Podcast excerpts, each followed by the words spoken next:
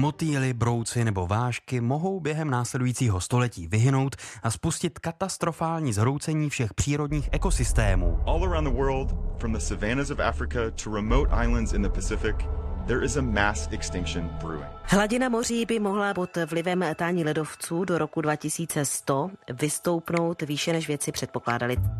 Rekordní sucha střídaná nebývalými záplavami, vymírající druhy rostlin a živočichů, měnící se klima a jeho důsledky pro člověka.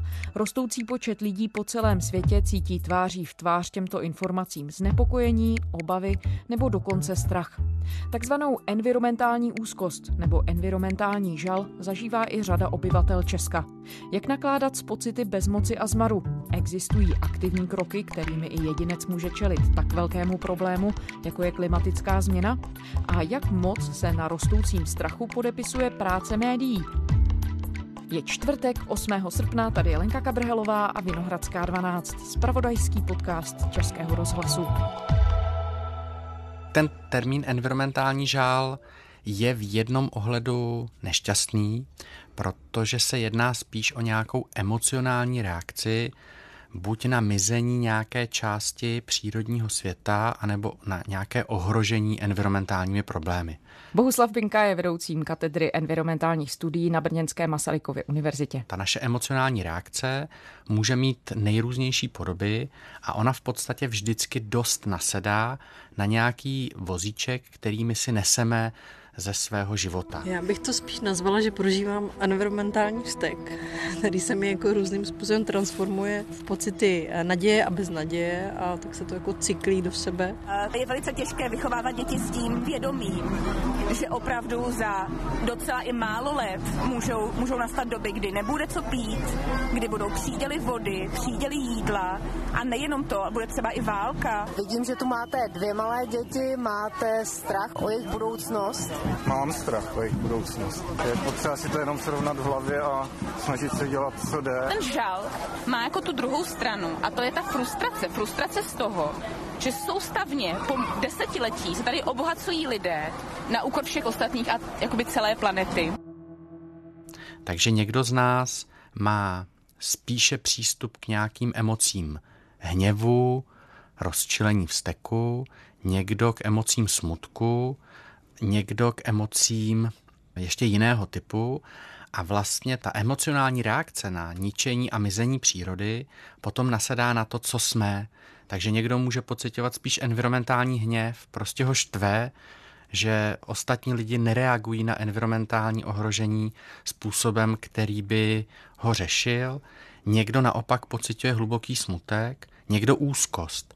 Takže těch reakcí na to, že mizí příroda a že podle mého názoru v současnosti ohrožujeme samotné přežití lidí, tak může mít nejrůznější podobu. A ten environmentální žal jakoby naznačoval, že se jedná o smutek, ale ona to může být úzkost, může to být hněv, může to být smutek. Takže těch emocí je tam celá řada. Prostě v podstatě jakákoliv reakce emoční na to, co se kolem nás děje. Ano. Kdy se začala ta reakce objevovat? Ono se teď zdá, jako kdyby to přišlo z čistého nebe, ale to tak jistě není. Nepřišlo to z čistého nebe. Já bych řekl, že úplně první náznaky můžeme vystopovat u norského myslitele Arnenesa.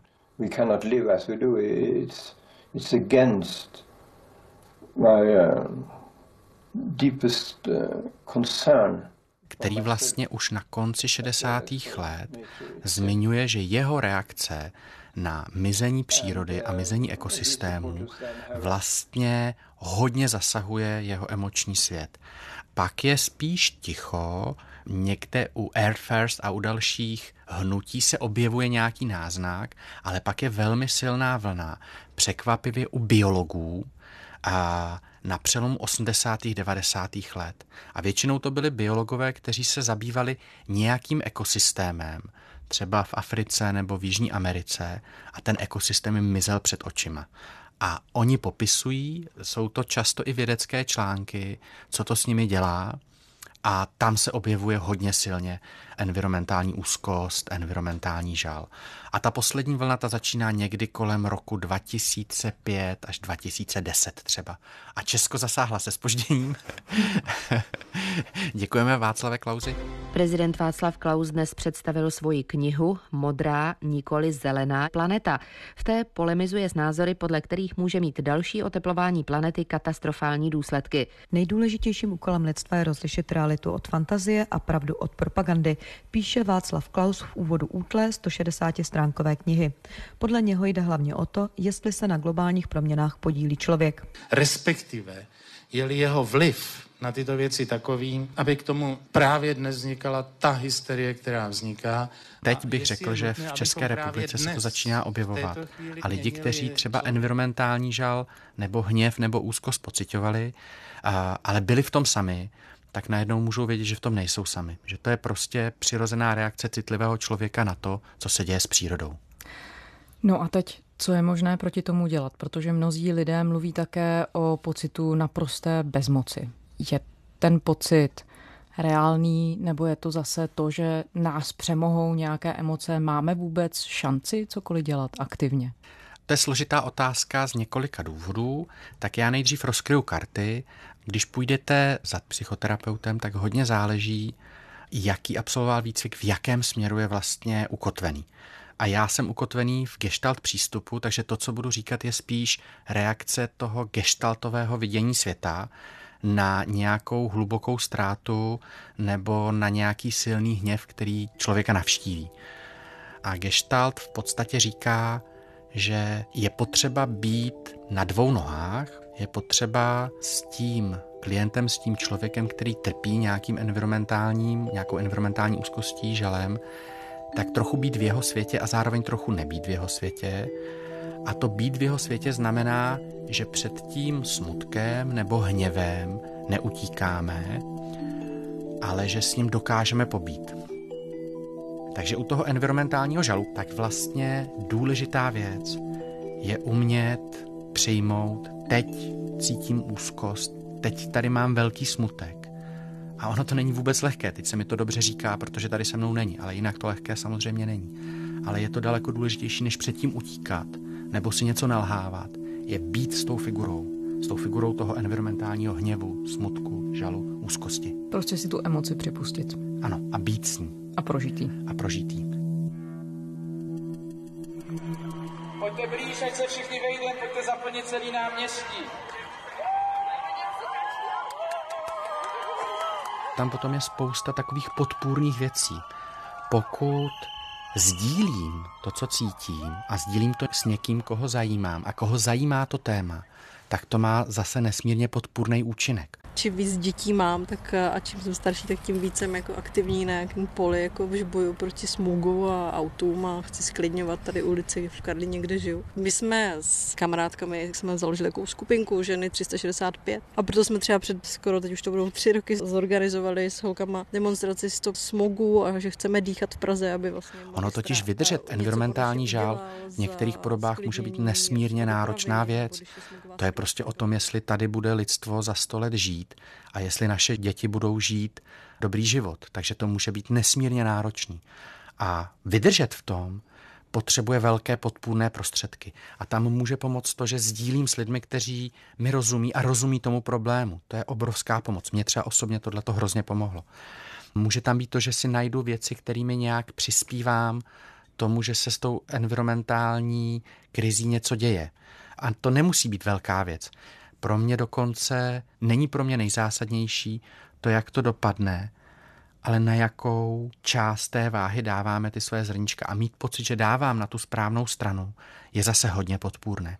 Takže ten základní koncept být s tím ještě má spoustu takových kořínků, které pomáhají a to je třeba umět si říct o pomoc, sdílet to s někým, kdo mě rozumí a rozumí tomu tématu, dělat něco aktivního pro to, aby ta environmentální krize skončila pro lidstvo a pro planetu dobře. Je to vůbec možné v tuhle chvíli, aby ta environmentální krize skončila dobře pro lidstvo? To se mírně posouváme od toho tématu. Podle mého názoru nelze u takto složitých systémů předpovídat, jak to dopadne. Ať už co se týče společnosti, ať už co se týče přírody. U přírody tady budu mluvit jako lájk, protože já nejsem biolog. Ale s biology, se kterými hovořím, tak tam dost často zazněla myšlenka, ten bakteriální svět tady udržoval život 4,5 miliardy let a setkal se s věcmi, proti kterým jsou lidé a lidský vliv na přírodu mnohem náročnějšími a dokázal ten život udržet. Takže to, že ta příroda si s tím nějak poradí, dost biologů cítí jako skoro jistotu, ale nevíme to. Je to složitý systém, nemůžeme nikdy to vědět s jistotou. Ale já si myslím, že ani to, jestli se s tím vyrovnáme my jako společnost, nevíme s jistotou a nikdo na to s jistotou nebude moc odpovědět. Znám environmentalisty, kteří řeknou, už jsme za tou čárou a znám technooptimisty, kteří říkají, žádná čára není, my to vždycky vyřešíme a já si myslím, že ani jeden z těch postojů vlastně není ukotven jakoby ve znalosti dostatečné na to, aby jsme to mohli rozhodnout. Takže moje odpověď by byla, my to nevíme. Podle mého názoru, čím dřív začneme s tím něco s tím dělat, tím větší šance je, že z toho poměrně hezkého světa, ve kterém teď žijeme, si dost přeneseme i do té budoucnosti. A naopak si myslím, že ten, kdo zavírá oči a říká, tohle to povede k nějaké environmentální diktatuře, to je nebezpečné, tak ten pomáhá tomu, aby potom ty změny společenské byly daleko drsnější a málo jsme si z toho dobrýho dnešního světa donesli do té budoucnosti. Asi záleží tedy, pro co se vlastně každý ten jeden člověk rozhodne. Jestli se rozhodne pro to věřit tomu, že to může směřovat k něčemu možná ještě pozitivnímu, anebo jestli v sobě vytvoří nějaký mír pro to, aby se srovnal se situací, kdy možná už půjde jenom o paliativní péči. Ano, a zároveň je super si být vědomý toho, že většinou tady ty vnější impulzy, a i když je to strašně silný impuls, tak je to ten vnější impuls, nasedají na to, co jsme, co jsme si dovesli ze své vlastní historie, z dětství, ze svých životních zkušeností. Takže to vždycky to téma nasedá na něco, co jsme. A je dobré si být vědomý toho, že třeba názor, všechno to skončí špatně, taky můžeme do toho vnášet ze svého nitra, nikoliv z těch jakoby, informací o světě. Jinými slovy to odráží to, v jakém světě my jsme zvyklí žít, jaký si kolem sebe tvoříme sami. Ano. A co byste řekl, jaká je česká společnost jako taková? to je hodně složitá otázka. To je hodně složitá otázka a jdeme z toho, řekněme, psychoterapeutického pohledu trochu do sociologického. Zase v tomto budu mluvit spíš laicky, ale mám to štěstí, že na katedře se mnou působí hned několik sociologů a všichni jsou hodně zajímaví, inspirativní. Já teď vykradu jednoho z nich, Honzu Krajhanzla, který dělal před dvěma lety poměrně rozsáhlý výzkum postojů české veřejnosti k životnímu prostředí. A z něho vyplynulo hned několik pro mě zajímavých věcí. První, asi nejdůležitější, že hezky rozsegmentoval tu českou společnost. Honzovi a jeho spolupracovníkům z toho týmu vyšlo, že česká společnost má v podstatě takové tři části. Máme tady, my to nazýváme tmavě zelené. Tmavě zelení mají dokonce dvě podkategorie, tak já zkusím popsat. První jsou tmavě zelení, pro které příroda je hodnotou číslo jedna. Těch je v české společnosti 5 až 8 A to jsou lidé, pro které ta příroda je to nejdůležitější. A ta druhá část tmavě zelených, těch je o něco víc, řekněme 10-12% to jsou lidé, pro který hodnota přírody je na druhém místě jejich hodnot. Že na první mají něco jiného, třeba dobrou práci, nebo rodinu, nebo děti, a na druhém je příroda. A to jsou lidé, kteří jsou víc skeptičtí k technologickým změnám, říkají, že nebudou stačit, jsou ochotni se i ve svém vlastním životě poměrně dost uskromnit proto, aby pomohli řešení environmentálních problémů. Mírně převažují ženy tady v té skupině, se vzděláním a s dalšími parametry jich přibývá těch lidí. Pak je skupina světle zelených, kterých je zhruba 50%. A to jsou lidé, pro které ta příroda je na dalších místech. Jsou to lidé, kteří vlastně přírodu mají rádi, a teď už vlastně jsme u první informace o české společnosti, že většinově je pro přírodní. Většinově proto, že ta příroda je pro ně pozitivní hodnotou protože jsme na 70% lidí, kteří jsou buď tmavě, anebo světle zelení. Zároveň ale, a to je potřeba podotknout, že jsou to lidé, kteří jakmile jde trochu do obtížnosti, tak už toho moc dělat nechtějí. Jsou to lidé, kteří budou třídit odpad, budou pít kohutkovou vodu, pokud je nějaký environmentálně pozitivní čin, kterým zároveň uspoří peníze, tak to budou dělat hrozně rádi, ale třeba už omezení cesty autem je pro ně problém. Já sám jsem na hraně tmavě světle zelených třeba, a to jsem z katedry environmentálních studií. A potom je 30% červených, což je taky hodně zajímavá skupina, podle mě velmi důležitá. A mezi nimi je většina těch, kterým je příroda v podstatě lhostejná. Pro ně to není hodnota ani pozitivní, ani, ani negativní, prostě jim je ukradená ta příroda. A pak je zhruba 7% specifických červených, a to jsou červení, kteří hrozně nemají rádi kohokoliv, kdo se o tu přírodu chce starat a chce pro ní něco dělat. Tam ani nejde o vztah k přírodě, ale vztah k lidem, kterým na přírodě záleží. A problém české společnosti, jeden z problémů české společnosti, podle mého názoru je v tom, že tady ti tmavě červení, kteří nemají rádi environmentalisty, nemají rádi pro přírodní akce, tak ti jsou nesmírně politicky aktivní a jsou to takový zapálenci. Takže když potom si budete číst nějaké diskuze pod články v různých časopisech nebo médiích, tak oni z těch 7%, kolik jich je, reálně vytvoří 50% názoru společnosti. A pak vidíme tu českou společnost zkresleně, protože si říkáme, no je to tady půl na půl. Není. Pro 70% lidí je příroda pozitivní hodnotou a jsou ochotní něco dělat pro to, abychom ji chránili. Většina z nich spíš málo, ale něco. A s ním se dá pracovat. Já jsem tou otázkou taky mířila k tomu, jestli česká společnost není a teď asi vlivem historie a totalitní historie, kdy společnost byla nucená vlastně k pasivitě, jestli právě není jako taková, jak si jako ta masa, zvyklá být spíš pasivní než aktivní a jestli to neumocňuje tu bezmoc, se hmm. kterou často lidé vnímají problémy kolem sebe. To je jiný o dva roky starší než tento výzkum taky Honzy Krajhanzla, který zkoumal aktivitu, pasivitu české společnosti těch pasivních je v české společnosti asi kolem 55%, takže většina české společnosti spíš má tendenci vstupovat do světa pasivnějším způsobem. Ale je to půl na půl, jo, je to půl na půl.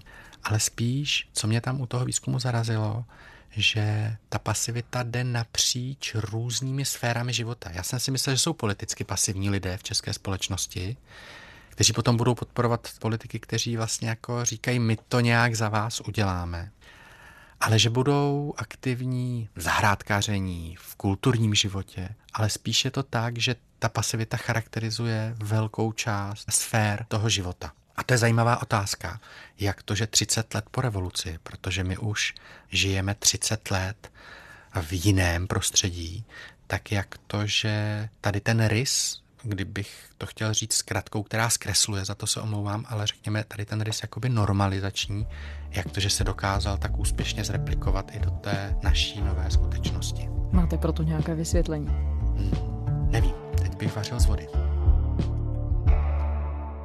Vy jste zmínil média. Když se podíváte na to, jakým způsobem média informují o životním prostředí, o změně klimatu, Máte pocit, že se toho zhostili a zhostují dobře?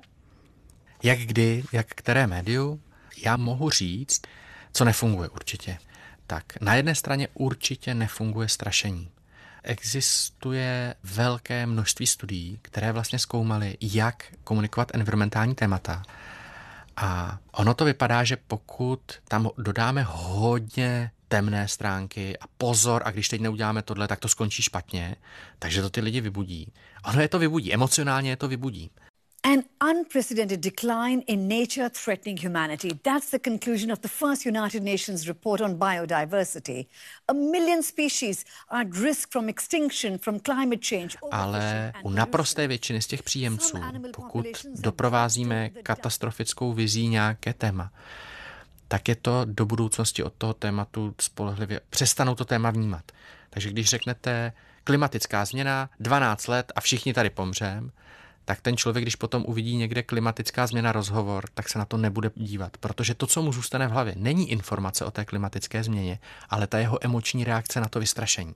Takže on, ať už si toho je vědom nebo ne, má někde v hloubce strach a bojí se toho tématu, takže se mu bude spíš vyhýbat. Pozor, teď byste mohla říct, no ale existují lidi, kteří tady to právě vyburcovalo. Ano, my jedno až pět procent lidí tím, že budeme hodně strašit, přetáhneme na svoji stranu, ale velkou většinu lidí od toho tématu odradíme. Problém je v tom, že ta klimatická změna, a nejenom klimatická změna, těch problémů je víc, je závažným tématem. Zase si to lakovat na růžovo by bylo, kašlat na to, jak to je, prostě by to zase pro nás znamenalo neříkat pravdu. Klimatologové vydali poslední varování. Podle vědců z OSN se země otepluje příliš rychle. Výzkumníci z mezivládního panelu pro změnu klimatu varují, že lidstvo má několik posledních let, aby zabránilo dalším změnám. Těch rizik je hned několik. Vědci z OSN mluví například o častějších vedrech, lesních požárech, záplavách nebo o nedostatku jídla a vody. A je tam velmi delikátní úloha, jak to udělat tak, abych co nejméně strašil a zároveň abych opravdu předával ty informace, jaké jsou. Takže na jedné straně být si vědom toho, že moc velké tlačení, moc velké strašení je kontraproduktivní. A na druhé straně být si vědom toho, že ale ten problém se každým rokem stává závažnějším. Já neviním média z toho, že to někdy neuchopují úplně dobře, protože jednak jsme s takhle závažnými problémy neměli doposud moc co dočinění. A jednak je to strašně delikátní, náročné téma. Pro mě je mnohokrát otázka, jak vlastně informovat o nějakých částech environmentální krize, abych se právě nepodílel na tom strašení a zároveň abych sdělil tu informaci. No a co by podle vás v tuhle chvíli byla ta hlavní informace, kterou by média měla sdělovat, o které bychom měli mluvit? Možná důležitá informace je, ten svět, jak ho žijeme do posud, bude muset projít nějakými změnami. Skončilo období civilizace v pubertálním věku. Ona puberta je super, nebo jak já si vzpomínám na svoji pubertu, tak tam člověk má pocit, já všechno dokážu a nemám limity a můžu si co chci a překračuju hranice a je to vlastně něco hrozně hezkýho. Ale potom je potřeba přejít do věku dospělosti. A ve věku dospělosti už člověk ví, ale já mám hranice. Já si nemůžu dělat, co chci. Já mám nějakou zodpovědnost vůči lidem, kteří jsou kolem mě a vůči tomu, kde žiju. A tady ten přechod do dospělosti nás čeká. Takže je to závažné téma, narážíme na environmentální limity našeho pobývání na Zemi a zároveň máme spoustu možností, jak s tím něco dělat. A je to zároveň cesta k dospělosti. Cesta k dospělosti té naší civilizace a kultury. To není špatné z dospělatě. Bohuslav Binka, vedoucí katedry environmentálních studií na Brněnské Masarykově univerzitě. Děkujeme. Taky děkuji, mějte krásný den. Za čtvrteční Vinohradské 12 je to vše. Vrátit se k nám můžete kdykoliv na iRozhlas.cz. Jsme samozřejmě ve všech podcastových aplikacích, na nejrůznějších mobilních zařízeních, která máte k dispozici. A pište nám, naše adresa je vinohradská12 zavináč rozhlas.cz. Těšíme se zítra.